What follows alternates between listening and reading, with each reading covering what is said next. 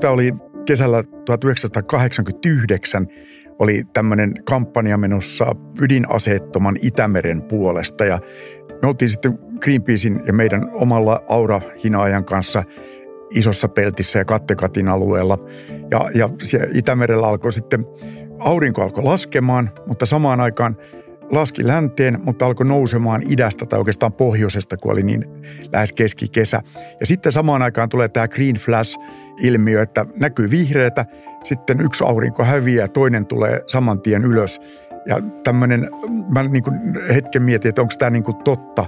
Se oli ihan, ihan tämmöinen luonnon tieteellinen ilmiö, jota tapahtuu, mutta se oli mahtavaa. Meri oli aivan rasvatyyni ja ydinaselaivat oli häipynyt. Me oltiin mediatapahtuma tehty ja, ja hommat hoidettu ja oli aika hyvä fiilis.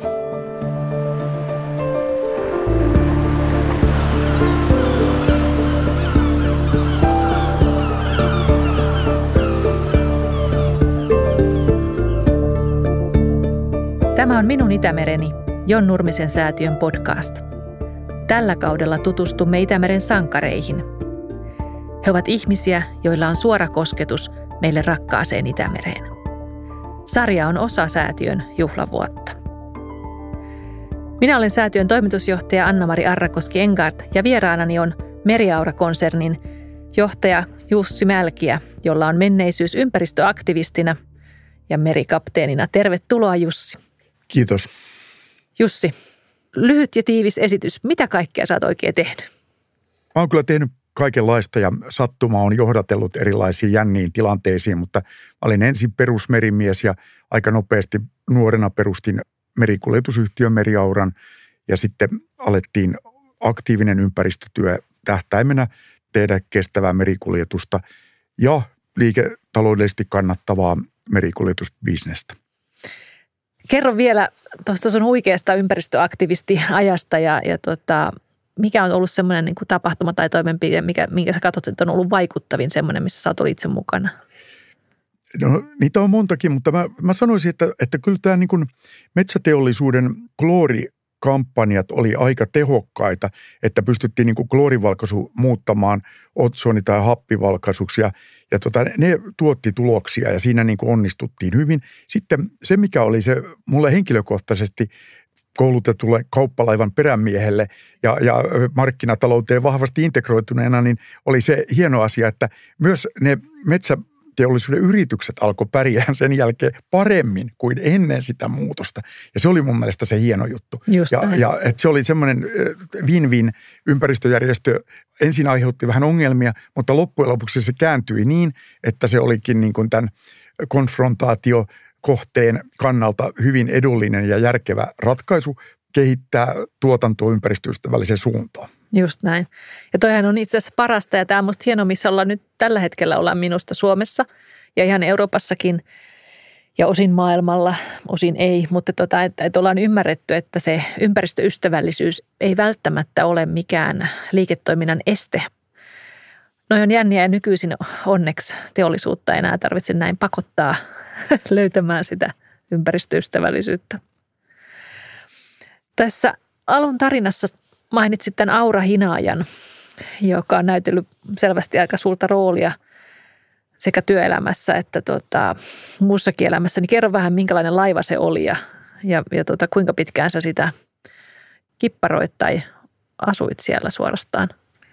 No, Aura Hinaaja ostettiin ja Meriaura Oy perustettiin vuonna 1986 ja se tuli niin kuin Estelle kehitysmaakauppapurjan laivan – Eh, asuntolaivaksi ja semmoiseksi tukialukseksi tietyllä tavalla. Ja me tota, ensin asuttiin aika paljon siinä ja vähän nostettiin se asunnoksi, mutta sitten todettiin, että, että se on laivan pitäminen kuitenkin melko kallista, että on hyvä tehdä jotain ja se on järkevää. Ja sitten meillä tuli erilaisia keikkoja. Meidän ensimmäiset asiakkaat oli ihan tämmöisiä yksittäisiä ryhmiä, tehtiin tämmöisiä luontomatkoja saaristoon niin Suomessa kuin Viron saaristoon tai lähialueelle ja sitten ympäristöjärjestöt oli hyvin vahvoja. Onko se yhtä idyllistä ollut se elämä sitten kuitenkin tämmöisellä hinajalla kuin mitä voi kuvitella vai? Siis e, elämä hinajalla oli kyllä sillä aika mielenkiintoista. Nyt kun mä tätä asiaa mietin mietin niin kuin 35 vuoden jälkeen, niin olihan se aika, aika huikeaa hommaa. Ja siis laivahan oli vanha 1943 eh, Normandia maihin nousuun rakennettu okay. alus. Ja silloin oli historia, se oli Suomeen tullut tämmöisenä ylijäämähinaajana ja ollut tota rannikkotykistön yhteysaluksena tässä Sipoon saaristossa. Ja, ja tota sitten monessa muussa. Ja sitten me ostettiin se Suomen joutsinen merimiesammattikoulu, jonka mä oon itsekin käynyt, niin kannatusyhdistykseltä. Että siellä oli tuttuja opettajia, jotka sitten oli sitä mieltä, että he ei nyt enää jaksa tuota laivaa pitää, että ottakaa hoitaaksenne. Ja maksoi turkulaisen yksiön verran 143 000 markkaa. ja, Tarkkaan on jäänyt mieleen. Juu. Ja tota, rahat kerättiin ja ostettiin laiva ja, ja, ja tota, sitten me aika paljon sitä parannettiin. Me tehtiin sinne, sinne tosiaan aurinkopaneelit, tuulivoimaa, käytettiin biodieseliä. Me, meillä oli kompostivessa siellä ja tota, tehtiin hyvin paljon semmoisia asioita. Maasähköä käytettiin aina, kun se oli mahdollista ja semmoisia asioita, joita nyt on enemmän ja enemmän alettu puhumaan, että ehkä nämä kohta tulevat sitten, niin 80-luvulla me elettiin niiden kanssa ihan normaalisti. Joo. Aika hauska. Mä en ole itse asiassa tiennytkään, Jussi, vaikka, vaikka tota Meriaura on meidänkin Jon Nurmisen säätiölle tuttu, tuttu toimija, niin mä en ole itse asiassa tiennyt, että nimi perustuu sitten siihen ensimmäiseen hinaajaan. Kyllä, se oli Aura Hinaaja ja, ja Meri oli nyt sitten siinä lähellä joissa me sitten aloitettiin ja siitä se tuli. Joo.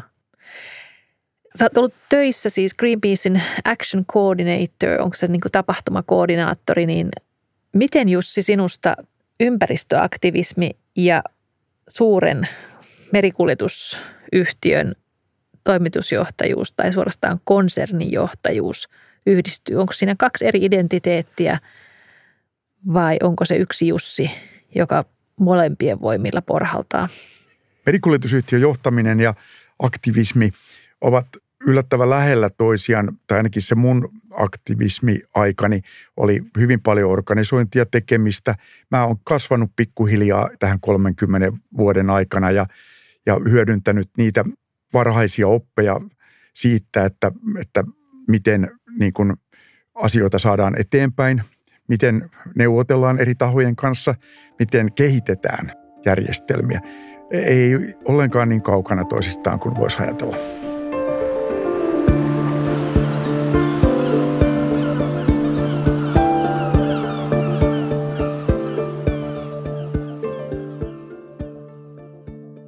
Sä mainitsit tässä aikaisemmin tämän tuota, kloori, metsäteollisuuden ja kloori, klooriasian nimenomaan, miten sitten teollisuus ja ympäristöaktivismi itse asiassa toi hyvän win-win tuloksen sekä ympäristölle että liiketoiminnalle, niin miten sä tuota, näkisit tämän nykyisin tämän ympäristötyön ja, ja tuota, teollisuuden yhteistyön?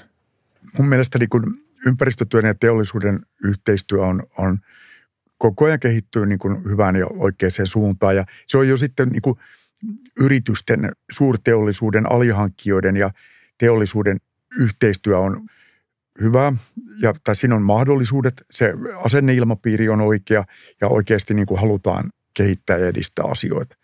Kyllä se ilmapiiri on muuttunut 30 vuoden aikana todella paljon. Joo. Hyvään suuntaan. Ja se on oikein hyvä. Me ollaan samaa tuota, kehitystä seurattu jo Nurmisen säätiössä. Täytyy sanoa, että, että tuota, näemme sen – sekä tuossa jäteveden puhdistamo toiminnassa, no siellä ihan erityisesti on, on tehty valtavia hyppäyksiä juuri tuossa mainitsemassasi aikajanassa, mutta tuota, jäljellä on kyllä meillä vielä iso työmaa maataloudessa. Sehän on se suurin ravinnekuormittaja Itämeressä nykyisin. Ja, ja siinä tarvitaan vielä nyt sitten samanlainen hyppy, minkä teollisuus on pystynyt ottamaan viimeisen 20 vuoden aikana. Tuo uskomaton yritys, mikä on niin kuin yhdestä hinajasta ja sun luovuudesta ja ideoista lähtenyt, lähtenyt eli 180 ihmistä teillä on palkkalistoilla, jos oikein katsoin, ja, ja 60 miljoonan euron liikevaihto. Kerro, mitä Meriaura tarkkaan ottaen tekee? Meriaura on tänään merkittävä pulk- ja erikoiskuljetusten tuottaja suomalaiselle ja pohjoiseurooppalaiselle teollisuudelle. Ja tota, me kuljetetaan näitä bio- ja kiertotalouden tuotteita tosi paljon. Ja sitten toinen vahva segmentti on tämmöiset raskaskuljetukset, erikoiskuljetukset. Esimerkiksi tuulivoima on meidän erittäin suuri asiakas. Se on meille merkittävä segmentti ollaan ihan Pohjois-Euroopan niin markkinajohtajia tässä merituulivoiman kuljettamisessa. Joo. Merenkulkuala, siitä nyt jo muutamia, reippaasti muutamia vuosia, oli tota kova keskustelu ja, ja kritiikkikin silloista rikkidirektiiviä kohtaan. Ja, ja tota, oli suuri pelko, että se pistää meidän niin kuin vahvan merenkulkualan polvilleen. Onneksi toisin kävi. Miten sä näet, että miten meidän merenkulkualan niin kuin tämä ympäristöystävällisyys ja nämä seuraavat askeleet, niin miltä ne näyttää? Merenkulku on nyt uudestaan taas tämmöisessä erittäin niin kuin haastavassa, vielä enemmän haastavassa murrosvaiheessa kuin kymmenen vuotta sitten, jolloin rikkidirektiivi alettiin valmistelemaan. Ja tota, tämä ilmastonmuutos on paljon fataalimpi asia, asia ja niin kuin semmoinen laajempi kokonaisuus ja ratkaisut on huomattavasti paljon vaativampia. Ja sitten se, mikä olisi minusta tärkeää, niin rikkidirektiivistä pitäisi oppia jotain. Mm.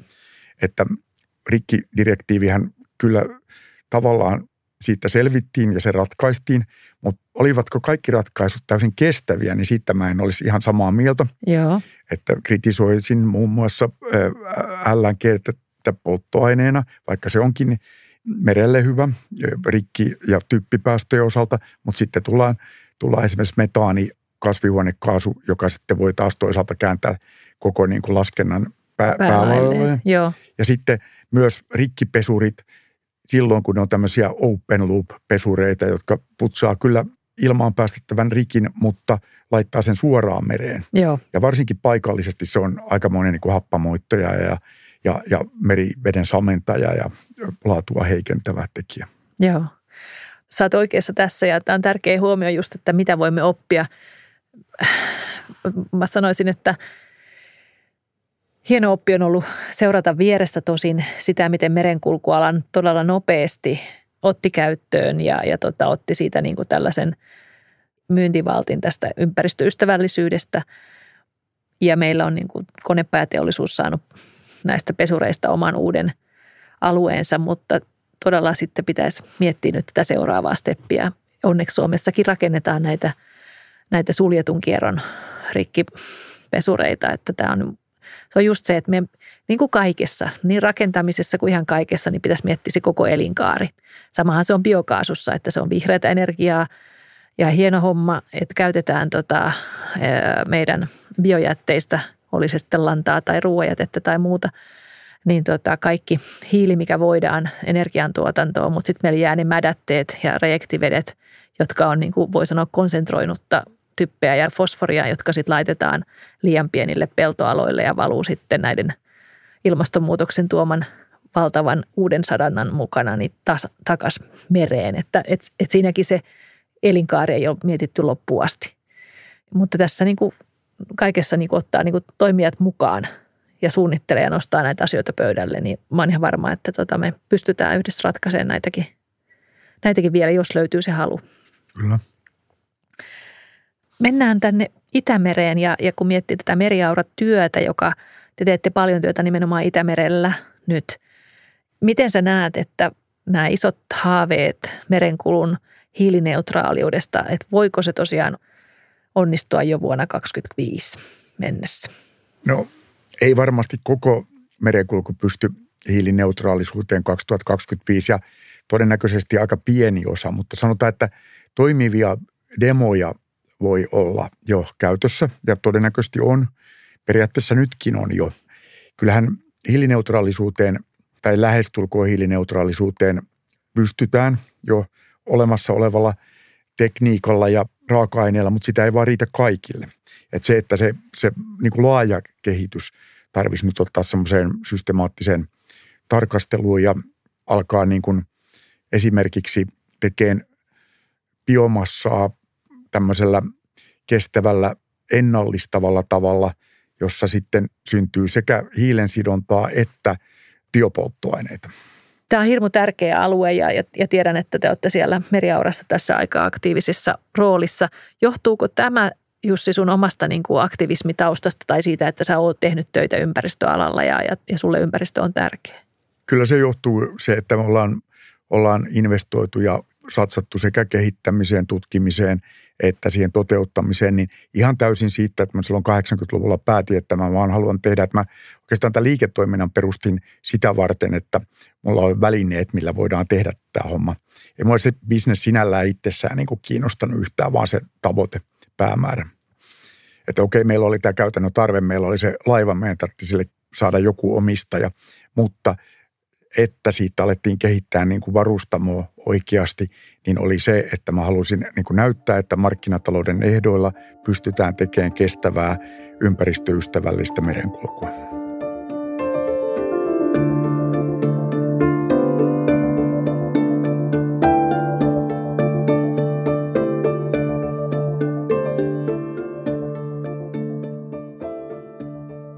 Puhutaan vielä hetki Itämerestä vaikka sä ootkin bisnesmies nykyisin, niin sä oot kuitenkin seilannut merillä todella pitkän osan elämääsi ja oikeastaan se sun bisneskin on, tai eikä vaan oikeastaan, vaan bisneskin on meressä. niin 15-vuotiaana pestaudut laivalle ensimmäistä kertaa, mutta tota, ymmärtääkseni se oli laiva, joka kuljetti öljyä Afrikasta Amerikkaan. Mikä sitten Itämerestä tekee erityistä? Itämeri on on erikoinen murtovesialue ja se valuma-alue tosi monimuotoinen. Kulttuurimielessä myös hyvin jännä, poliittisesti erittäin mielenkiintoinen taas ihan sama kuin 80-luvulla, niin nyt alkaa näyttää, että tämmöinen rautaisirippu saattaa laskeutua jonnekin arvaamattomaan kohtaan, mistä sitä tietää. Mutta tota, Itämeri on luonnonarvoltaan ihan spesifi ja, ja, ja kyllä Saaristomeri ja vaikka on nykyisin turkulaistunut tai naantalilaistunut, niin musta Saaristomeri on hieno ja se on, se on niin kuin aivan, aivan uskomaton. Ja mähän on niin kuin oikeastaan kotoisin latvavesiltä, että tuolta jo, joilta ja järviltä vähän sisämaasta. Ja sitten lähdin valtamerille, että Itämeri tuli itse asiassa vähän myöhemmin mun elämään, mutta ensin näytti siltä, että sivuutetaan kokonaan, mutta kyllä siitä sitten nousi se vahva juttu. Joo. Miten sun näkökulmasta niin Itämeren suojelu on mennyt eteenpäin? Kyllä Itämeren suojelu on mennyt eteenpäin ihan merkittävästikin. Kyllähän siinä on niin kuin asennemuutosta tapahtunut. Et silloin kun mä aloitin nuorena merimiehenä, niin kyllähän yleinen toteamus, että jos tuli jotain jätettä ja roskaa, niin mihin nämä laitetaan? No laitetaan sen suureen varastoon, Just. eli mereen. Joo. Ja, ja protestoin jo sitä silloin sitten vuodesta 1979. Ajattele. Ja silloin vielä ihanasti upotettiin niin, niin noita myrkkytynnyreitä kuin kaikkea muutakin. Se on ihan totta. Ja yhtä lailla pestiin kuitenkin perunat sillä merivedellä. Uff. Kyllä. öö, miten sä toivoisit Itämeren tulevaisuudelle? No juuri tällä hetkellä niin tuntuu, että Itämeren tulevaisuus tietysti, että me saadaan nämä, nämä niin kuin ympäristötoimenpiteet, erilaiset esimerkiksi kipsikäsittely ja sitä seuraava rakennekalkki ja, ja järviruokon käsittely ja, ja tavallaan niin kuin ravinteiden poistaminen sitä kautta, että me saadaan nyt todella kovaa vauhtiin. Kyllä mä myös niin kuin toivon, että Itämerestä tulisi se rauhanmeri uudestaan, vaikka se nyt oli vähän semmoinen klisee, koska se ei nyt ihan oikeasti ehkä ollut, se oli vaan semmoinen rautaisirippumeri, mutta, mutta kyllähän tämä nyt poliittinen tilanne tietysti on semmoinen huolestuttava.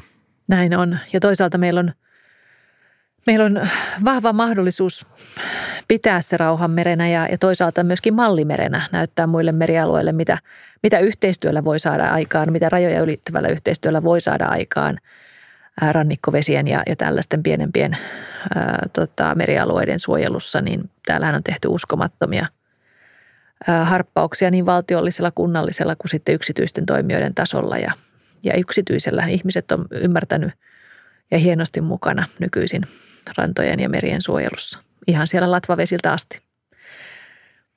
Kuinka usein itse olet merellä nykyään?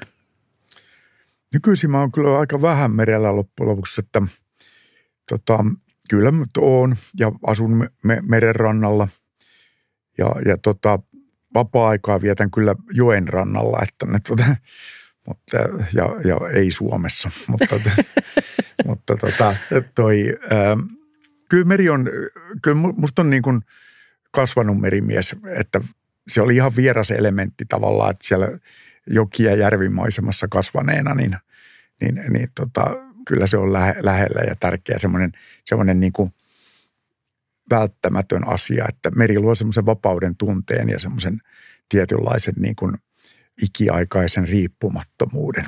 Tosta voi lähteä ja päädyt jonnekin, mihin vaan. Kyllä.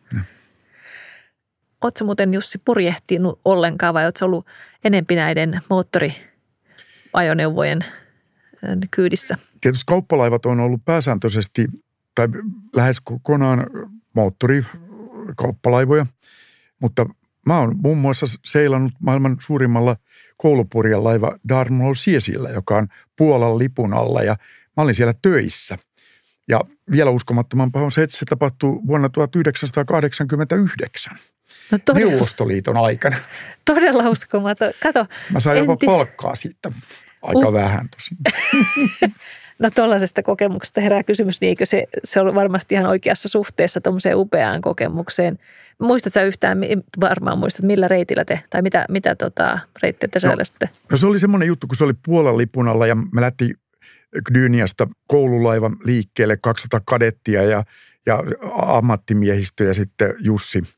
Ja tota, oli niin kuin perämiehenä ja vähän semmoisena ikään kuin länsimaisen merenkulun konsulttina. Joo. Ja mä sitten purjehtimista nyt mitään tiennyt, se oli mun ensikosketus optimisti olla jälkeen purjehtimiseen. Joo. Mutta kyllä se sitten siinä opitti ja 89 vuosi oli silloin erikoinen, että Neuvostoliitto alkoi natisemaan ja oli taloudessa vaikeuksissa ja Puola oli taloudessa vaikeuksissa.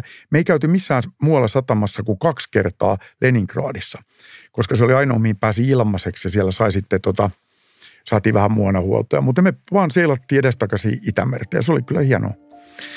Kuulostaa hyvältä, uskomaton ja vielä toi kaikista suurin. Kyllä kadehdin.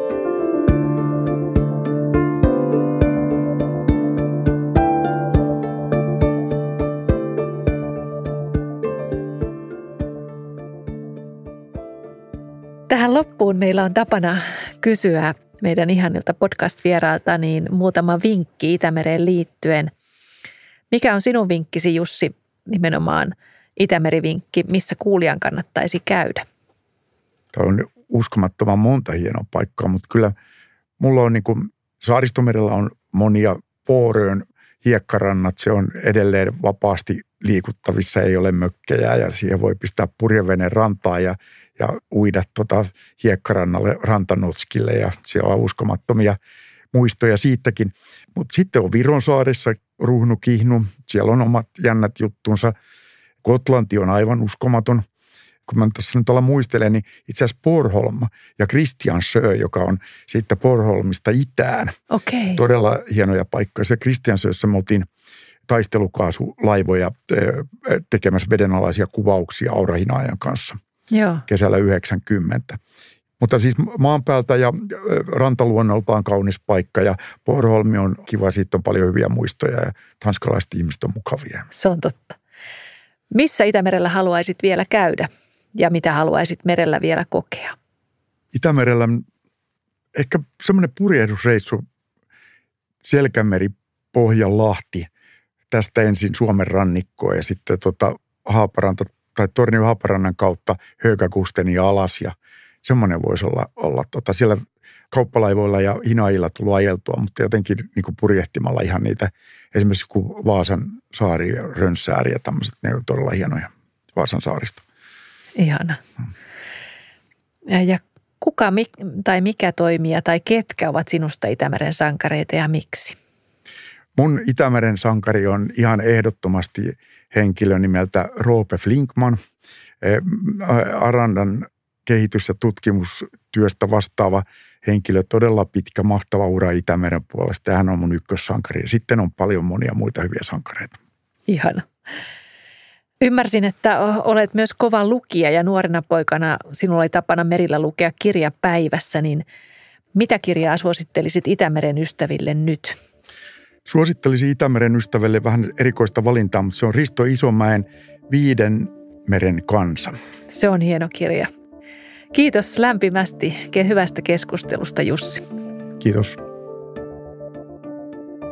Tämä oli minun Itämereni, Jon Nurmisen säätiön podcast. Lisää jaksoja löydät esimerkiksi Jon Nurmisen säätiön verkkosivuilta www.jonnurmisensaatio.fi.